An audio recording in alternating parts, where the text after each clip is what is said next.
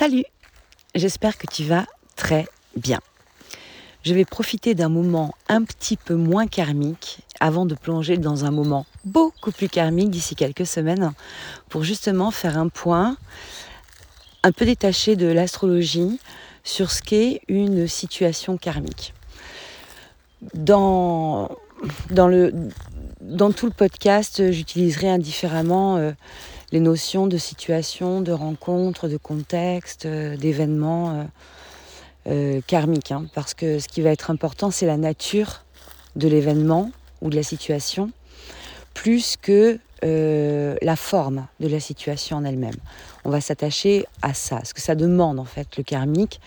Qu'est-ce que c'est un dossier karmique? Qu'est-ce que c'est Qu'est-ce que ça vient chercher en fait en nous? Pourquoi c'est là? Et des fois, vraiment, c'est mais pourquoi c'est là ça? Euh, Pourquoi on vit ça? Euh, Et comment aussi euh, on le reconnaît, parce que ça, ça fait partie des grandes questions, comment on reconnaît une situation karmique? Et puis surtout aussi comment on s'en sort, entre guillemets.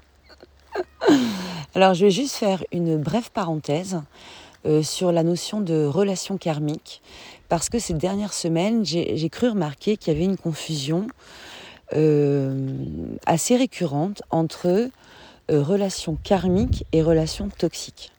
Une relation karmique n'est pas forcément une relation toxique. En revanche, je pense qu'une relation toxique est quasiment obligatoirement une relation karmique. Parce que ce qui se passe dans le plan karmique, c'est des formes de challenge. Hein. Ça vient nous chercher quelque part. Et, pour que ça vienne nous chercher quelque part, eh forcément, il y a des côtés inconfortables. Bon, les chats m'ont suivi. Peut-être que tu les entends.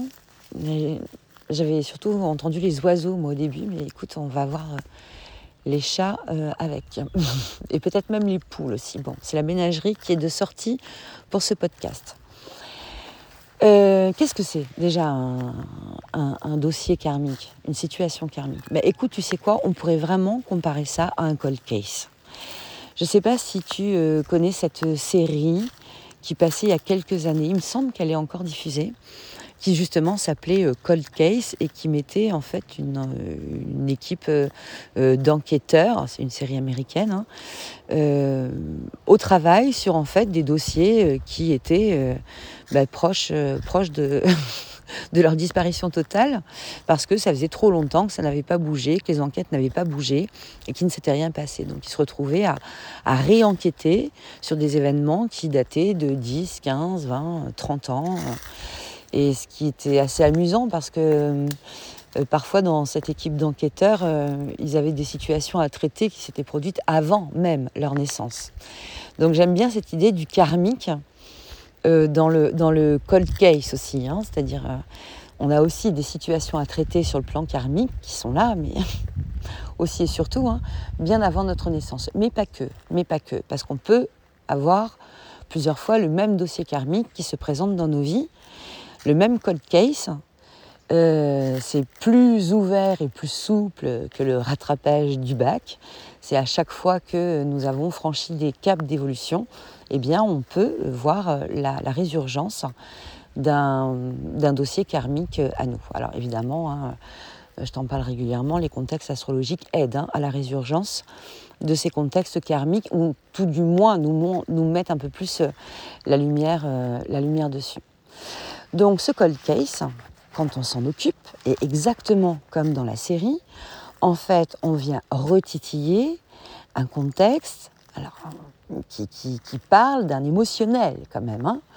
Euh, on réinterroge des mémoires émotionnelles, et c'est là où c'est très visible d'ailleurs dans, dans cette série dont je te parle, c'est que bien les témoins euh, euh, sont parfois encore confus, encore troublés, parfois même émotionnellement encore à vif hein, par rapport à ce qui s'est passé.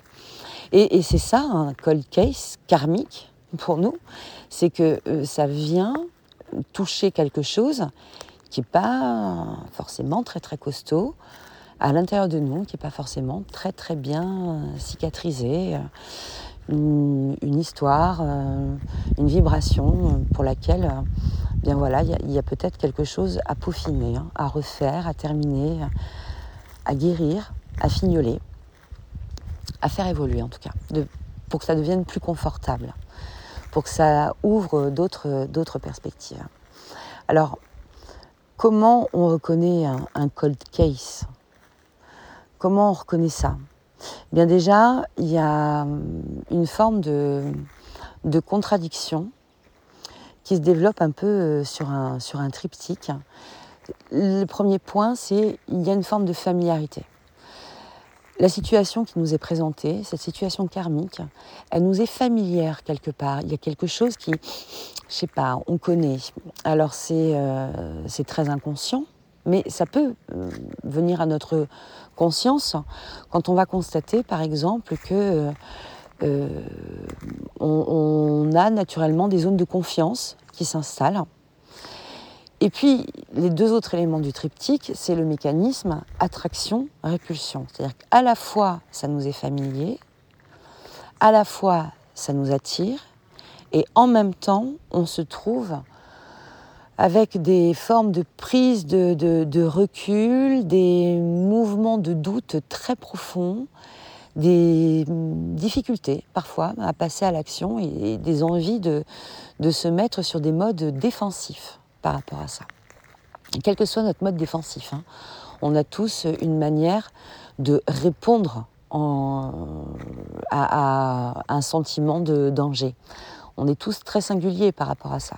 Il y en a qui vont se figer, il y en a qui vont s'enfuir, il y en a qui vont aller euh, droit dans le mur, euh, mener, euh, mener le combat, il y en a qui vont se suradapter à l'événement, à la situation. Donc on a tous nos moyens d'entrer en mécanisme de défense. Donc c'est pas mal si tu sais identifier les tiens et si tu peux euh, t'introspecter un peu là-dessus, euh, j'en profite pour te dire que je vais euh, sur mon blog Virginie dans le. .com, je pense que c'est ça. je remettrai de toute façon le lien en dessous.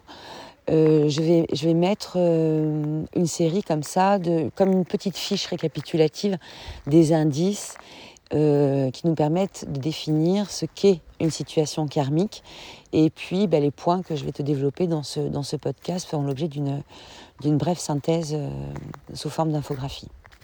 sous forme d'infographie. Je ne l'ai pas encore faite, hein, mais euh, je vais faire de mon mieux. En tout cas, le texte sera écrit et peut-être sous forme d'infographie. On va le, on résumer comme ça.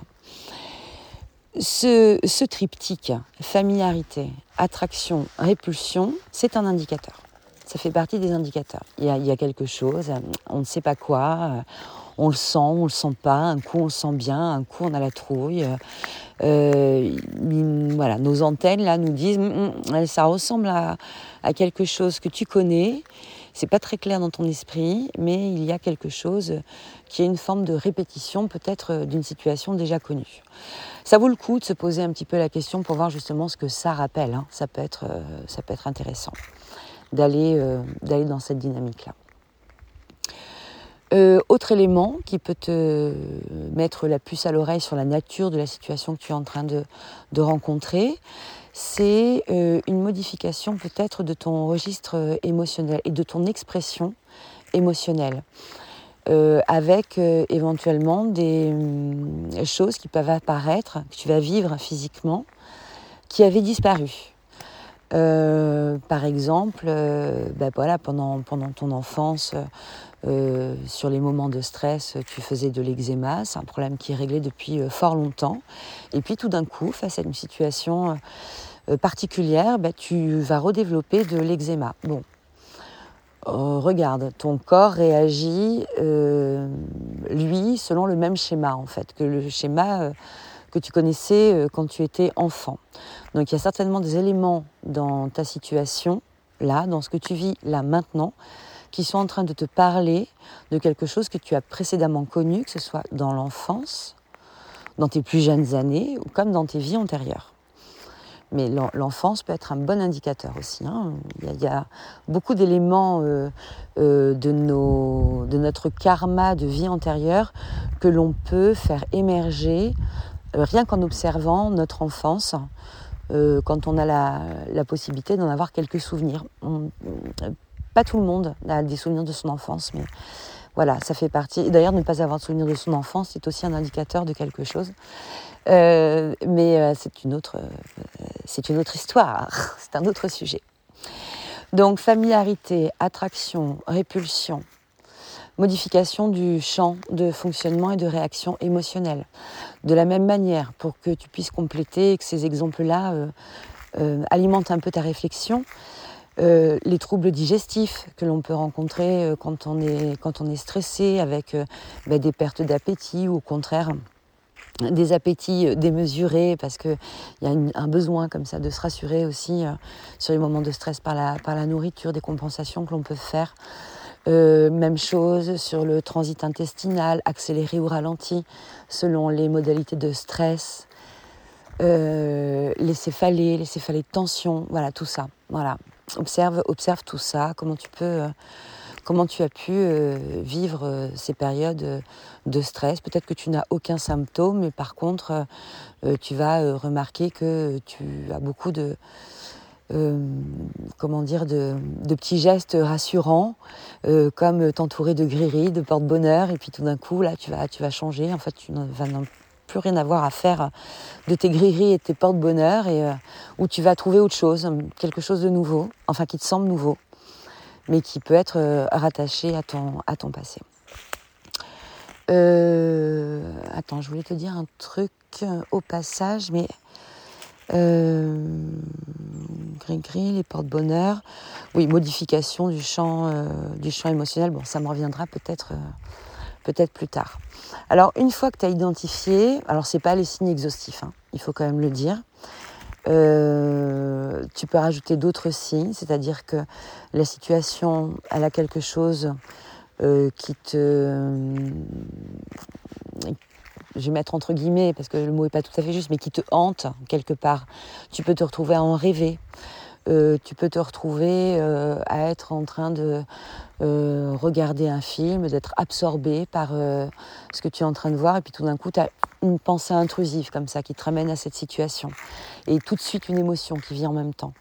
Il y a beaucoup de choses comme ça qui peuvent avoir un, caractère un peu intrusif en fait dans notre champ de pensée et une impression de se faire aussi un peu déborder par la situation.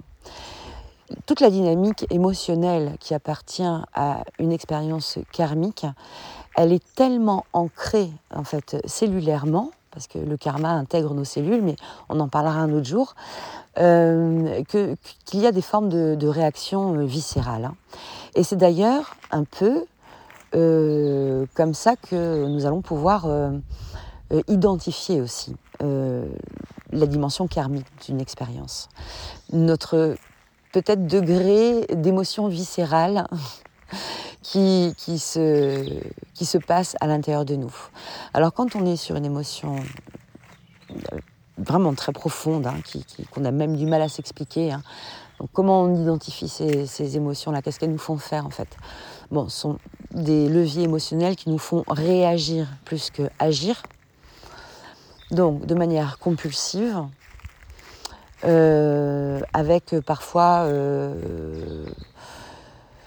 euh, ce qui peut nous paraître à nous, au moment où on le fait, être de la bravoure, mais qui en fait souvent est, est plutôt déraisonnable et assez peu pragmatique on peut être animé de sentiments d'urgence qui ne sont pas tout à fait justes. Il y a vraiment des, choses dans la, dans la, situation karmique euh, qui se questionnent, mais la pression émotionnelle peut être telle que on pense qu'il y a des urgences. Mais non, il n'y a pas forcément d'urgence en fait à régler une situation karmique ou, à engager d'ailleurs une situation karmique, parce que parfois il n'est pas question encore de la régler, mais juste de s'engager dedans. Euh, et c'est là, d'ailleurs, où va être notre voie de sortie. Je m'explique. Quand on est euh, dans une dimension euh, comme ça, compulsive, hein, très réactionnelle par rapport à ce qui se passe dans, dans, notre vie, et que, a priori, cette surréaction que l'on propose, elle ne s'attache pas à une expérience que l'on aurait pu déjà connaître ou que notre famille aurait pu déjà connaître. Hein. On a aussi un karma familial. Hein qui se manifestent à nous euh, euh, régulièrement également. Euh, dans toutes ces dimensions-là, quand on est dans la compulsivité, en fait, on va utiliser des modalités d'action et de résolution de la situation qui sont très similaires à ceux que l'on a déjà pu faire avant, soit quand on était enfant, soit dans nos vies passées. Et en l'occurrence, si on y va euh, de cette manière-là, ça peut être nécessaire hein, parfois. Hein. C'est pas forcément quelque chose qui est à exclure. Et, nous ne sommes que des êtres humains, donc il y a aussi des situations où on va faire ce que l'on peut uniquement, et parfois on peut peu. Hein. Il est quand même bon de se reconnaître euh, nos, vulnérabilités humaines aussi euh, dans tous ces processus, mais quand on est dans les réactions compulsives, ça veut dire que nos réactions, en fait, elles suivent un chemin qui est déjà tracé. On est sur un réflexe. Euh, on m'attaque, je m'enfuis. On m'attaque, j'attaque. on m'attaque, je me suradapte. Hein, ces réactions-là. Où on m'attaque, je, je, suis comme un lapin pris dans un phare. Je ne bouge plus. Bon, ça, ce sont des choses, quand on réagit comme ça, qui sont engrammées en fait en nous. Donc il y a des chances que ces modalités de réaction, ce ne soient que des chemins euh, neuro-émotionnels, on va dire, que nous connaissons déjà. Si le cold case revient, c'est peut-être parce que justement, il nous faut faire un peu différemment. Et d'autant plus dans la période euh, qui va s'ouvrir à nous d'ici quelques semaines. Alors faire différemment, ok, mais alors comment faire? Ben Justement, essayer autre chose. Essayer autre chose et, la créativité euh, sera de mise et sera une très bonne alliée pour ce genre de choses. Si euh, j'ai l'habitude de m'enfuir, quand je sens tel type d'émotion en moi, quand je me trouve face à telle situation, si j'ai l'habitude de m'enfuir, peut-être que je peux respirer, mesurer en fait la, réelle notion du danger de cette attaque, hein. euh, essayer de le regarder de manière un peu, différente. Euh, et on mesure du coup ce qui est de l'ordre des enjeux vitaux. Hein. Dans les faits, on a, on a peur de beaucoup de choses, mais qui sont rarement posées sur des enjeux vitaux. Et heureusement d'ailleurs, heureusement. Mais il y a beaucoup de peurs euh, infondées que nous avons en nous. Donc si je m'enfuis ou si j'attaque, est-ce que je ne peux pas faire autrement là, maintenant quoi? Si je ne m'enfuyais pas face à cette situation et si j'abordais une forme euh, d'affirmation de moi par rapport à cette attaque qui ne soit pas euh, d'aller me cacher sous un rocher. Bon, je peux, je peux essayer. Je peux essayer. Je mets attaque entre guillemets hein, parce que euh, il faut savoir que nos réactions compulsives sont bien souvent animées Enfin, bon, il y a les deux polarités, mais c'est des réactions compulsives défensives hein, dont je te parle. Hein. Et tout ce qui va nous mettre dans une situation d'instabilité émotionnelle, on va avoir envie de s'en défendre. Parce que de tout, tout d'un coup, en fait, notre illusion de maîtrise totale de ce que l'on vit, de ce que l'on pense, de ce que l'on ressent, du cours de notre vie, euh, s'effondre quand on est en proie à un champ émotionnel euh, un peu fort. Notre, notre principe et nos enjeux de sécurité euh, sont un peu mis à mal. Alors évidemment, chacun selon son intensité, chacun selon son, son postulat de départ sur la confiance envers la vie et, la confiance, comment dire, en sa guidance d'âme, peut-être. Je vais le dire comme ça. Euh, voilà, et donc, et, puis, et à l'intérieur de ces mêmes euh, éléments-là, c'est-à-dire qu'on peut avoir globalement une confiance en sa guidance d'âme euh, plutôt ok, on est variable d'un moment à l'autre, hein, d'une journée à l'autre. Donc on, on ne réagit pas non plus de la même manière au même moment. Donc le code caisse qui revient, quand il se représente, de toute façon, il se représente parce que nous avons à présent les moyens d'aller proposer aussi une réaction différente. C'est comme une seconde chance. Enfin, moi, j'aime bien le voir comme ça, un rattrapage, un rattrapage. Comment est-ce que je peux faire pour faire mieux, en fait, euh, que m'enfuir ou attaquer ou me figer ou euh, me suradapter? Comment est-ce que je peux euh, trouver une sortie de situation qui soit plus satisfaisante, cette situation karmique, par rapport à ce que j'ai pu faire avant? Comment est-ce que je peux m'y prendre? Qu'est-ce que qu'est-ce que ça vient me faire découvrir aussi de moi? Qu'est-ce que ça vient casser aussi comme limite en moi? Parce que ça casse aussi des limites, forme de limites karmiques, d'accord? Ça ouvre de nouveaux chemins, la transcendance d'une expérience karmique. Et, parfois, les solutions sont très nuancées. Elles ne sont pas si simples que ça. Elles ne sont pas toujours si simples que ça. Voilà un petit peu ce que c'est que euh, une situation karmique et comment est-ce qu'on peut euh, comment est-ce qu'on peut l'aborder. Alors évidemment, hein, si je te dis qu'on a euh, des dimensions émotionnelles particulières autour de ces expériences karmiques, souvent, d'accord. Après, il y a des contextes hein, émotionnels. On peut être dans des situations familiales depuis notre tendre enfance qui sont des situations karmiques.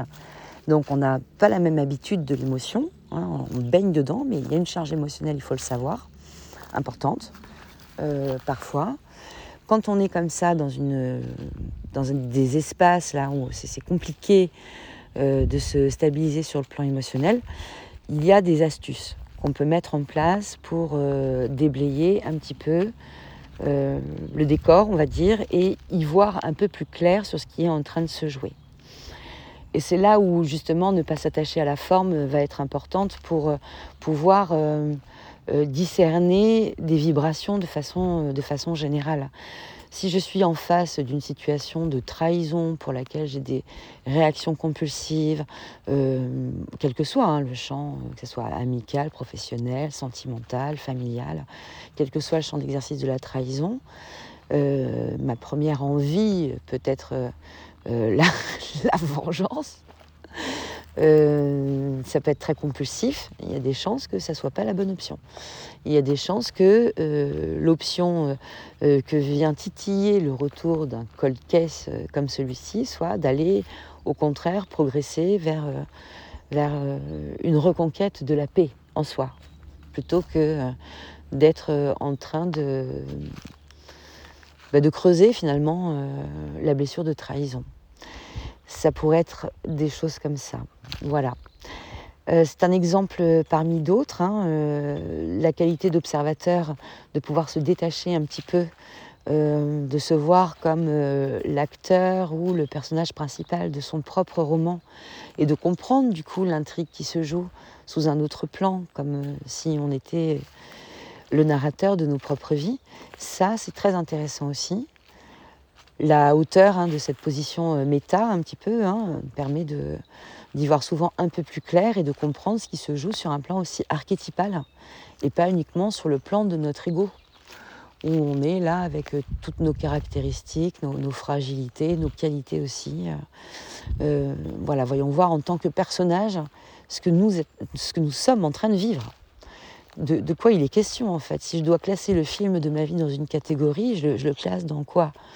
Je le classe dans comédie, euh, comédie dramatique, comédie musicale, drame. Euh, voilà, je sais pas ce qu'on pourrait. Science-fiction. Pourquoi pas euh, dans, quelle catégorie je suis en train de classer le, film ou le roman de ma vie? Est-ce que je t'ai tout dit? Non. Merci beaucoup pour ton soutien. il y a beaucoup de retours en ce moment qui me touchent beaucoup.